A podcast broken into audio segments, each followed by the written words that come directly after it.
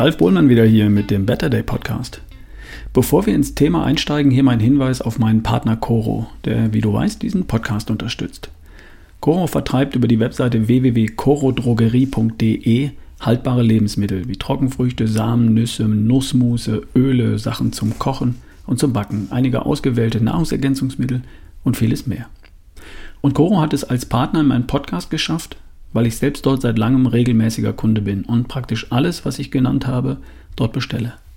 Und zwar, weil die Produkte klasse sind und ich voll und ganz hinter dem Konzept von Coro stehe. Produkte von hoher Qualität, so biologisch wie möglich, fair gehandelt und trotz allem günstig. Also gut für meine Gesundheit, für mein Gewissen und für meinen Geldbeutel. Und letzteres schaffen die bei Coro, weil sie den, Zwischenhan den Zwischenhandel weitgehend umgehen und direkt beim Erzeuger einkaufen. Coro ist damit übrigens sehr erfolgreich und das mit Recht. Ein cooles Startup aus Berlin. Junge Gründer, sehr junges Team, mit einem nachhaltigen Konzept für haltbare Lebensmittel und für mehr. Und dafür würde ich mir noch mehr wünschen.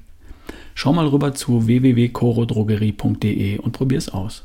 Und Hörer dieses Podcasts bekommen 5% Rabatt mit dem Rabattcode RALF. R-A-L-F. Psst, den darfst du gern weitergeben und teilen. www.corodrogerie.de Rabattcode RALF für 5% günstiger einkaufen. Weitersagen. Zum Thema. Ich lese gerade viele Bücher. Manchmal brauche ich eine Woche für ein Buch und wenn es gut ist, dann manchmal nur zwei, drei Tage. Alle sieben Bücher, die aktuell auf meinem Tisch liegen, auf meinem Stehtisch, haben was mit Ernährung zu tun. Die letzten Bücher haben sich auch mit dem Thema Ernährung beschäftigt. Eines davon habe ich hier schon erwähnt. Es geht darin um Lektine in pflanzlichen Lebensmitteln und die Idee, durch das Weglassen bestimmter Lebensmittel bestimmte Beschwerden loszuwerden. Meine älteste Tochter, die ist Anfang 20, hat sofort unglaublich davon profitiert. Praktisch vom ersten Tag an ging es ihr besser. Das ist keine Übertreibung, ich bin selbst verblüfft. Die Blähungen sind verschwunden, die Übelkeit, die Magenbeschwerden praktisch vom ersten Tag an weg. Jetzt hat sie über Ostern bei einem Verwandtenbesuch wieder normal gegessen. Und sie hat mir erzählt, dass ihr davon so unglaublich schnell schlecht geworden ist. Nie wieder. Für meine Tochter ist eine Ernährung ohne Lektine offenbar ein Volltreffer. Ich hatte das gehofft, dass es ihr hilft. Dass es so schnell und so sehr hilft, finde ich sensationell. Bevor ich ihr davon erzählt hatte, habe ich das natürlich selbst ausprobiert. Habe vier Tage lang das Startprogramm für eine lektinfreie Ernährung durchgezogen und mich anschließend an die Vorgaben aus dem Buch von Dr. Stephen Gundry gehalten. Einiges davon mache ich bis heute so. Mir tut es gut. Aber es war für mich kein Durchbruch zu mehr Gesundheit und Wohlbefinden. Bei meiner Tochter aber sehr wohl. Nun, man könnte sagen, mir ging es auch vorher schon prima. Gewicht, Figur, sportliche Fitness, alles prima. Und so wird es wohl auch sein.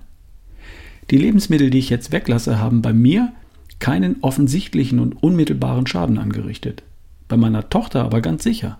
Sie profitiert enorm von der lektinfreien Ernährung, während die Vorteile bei mir zumindest nicht so kurzfristig durchschlagend sind. Ich lese gerade ein anderes Buch und in dem finde ich die gleichen Aussagen zum Thema Lektine in Lebensmitteln, nämlich die, dass man die besser meiden oder zumindest neutralisieren sollte. Aber dieses Buch kommt in der Zusammenfassung zu einer vollkommen gegensätzlichen Empfehlung für eine optimale Ernährung als das Buch von Stephen Gundry. Obwohl beide Bücher die Probleme durch den Verzehr bestimmter Lebensmittel praktisch gleich einschätzen. Ja, was stimmt denn nun? Jeder gute Autor schafft es, seine Idee von Ernährung ziemlich plausibel herzuleiten, mit Studien und wissenschaftlichen Erkenntnissen zu unterfüttern und Menschen zu präsentieren, die von ihrer Idee über die Maßen profitiert haben. Am Ende jedes Buches denkt man, ja, das scheint Sinn zu machen, klingt logisch und überzeugend. Aber jeder sagt am Ende was anderes. Wer hat denn nun recht? Also, du darfst dich hier und jetzt von der Idee verabschieden, dass es die eine perfekte Ernährung für alle gibt. Die gibt es nicht. Jeder, der allen die gleiche Ernährung und die gleichen Lebensmittel im gleichen Verhältnis zueinander empfiehlt, macht dir und sich selbst was vor. Nicht mit böser Absicht, sondern aus persönlicher Überzeugung. Bei ihm hat es ja schließlich funktioniert. Aber wir sind alle viel zu unterschiedlich aufgrund unserer Erbanlagen, unserer Vorgeschichte, unserer Belastungen und Anforderungen, unserer ethischen Grundüberzeugungen und unserer Rahmenbedingungen im Allgemeinen. Was für Vati funktioniert, kann für Mutti völlig falsch sein und umgekehrt. Und jedes meiner Kinder hat zu jeder Zeit andere Anforderungen. Im Grunde hat jedes Mitglied meines Haushaltes andere Bedürfnisse an seine Ernährung. Aber natürlich wird nicht für jeden einzeln gekocht und es wird gefälligst gegessen, was auf den Tisch kommt. Wäre ja noch schöner. Aber machen wir es nicht gleich so super kompliziert. Fangen wir erstmal bei dir an. Woran erkennst du, ob deine Ernährung für dich funktioniert oder eher nicht? Erstens, geh zum Spiegel. Zieh dir das T-Shirt aus und sieh dich an.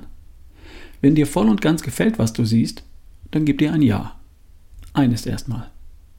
Zweitens, dann fühlst du in dich rein. Hast du irgendwelche Beschwerden? Haut, Haare, Fingernägel? Gelenke? Also Knie, Hüfte, Schulter, Ellbogen, Rücken? Alles geschmeidig? Wie sieht es mit dem Magen und dem Darm aus? Verdauung, Stuhlgang?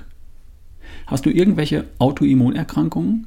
Hashimoto, Allergien, Unverträglichkeiten? Sind sonst irgendwelche Risikofaktoren bei dir bekannt? Blutzucker, Blutdruck, Blutfette?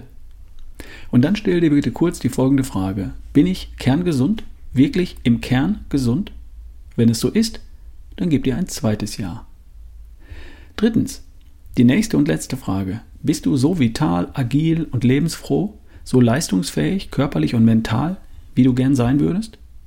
Wenn es so ist, dann darfst du dir ein drittes Jahr geben. Zurück zur Ursprungsfrage. Und die lautete, hast du für dich bereits die richtige Ernährung gefunden? Wenn du dir vorher dreimal Ja abgeräumt hast, dann kannst du beim Thema Ernährung einen Haken machen. Und dann mach das bitte auch. Dann fang an zu leben. Deine Ernährung ist die Basis für deine Gesundheit. Deine Gesundheit ist eine gute, ist eine gute Grundlage, nicht aber die unabdingbare Voraussetzung, bitte nicht verwechseln, für ein erfülltes und glückliches Leben. Und wenn du kerngesund bist, topfit und voller Energie und Lebensfreude, dann fang etwas damit an und leb das Leben deiner Träume. Kümmer dich um die Dinge, die dir wirklich wichtig sind.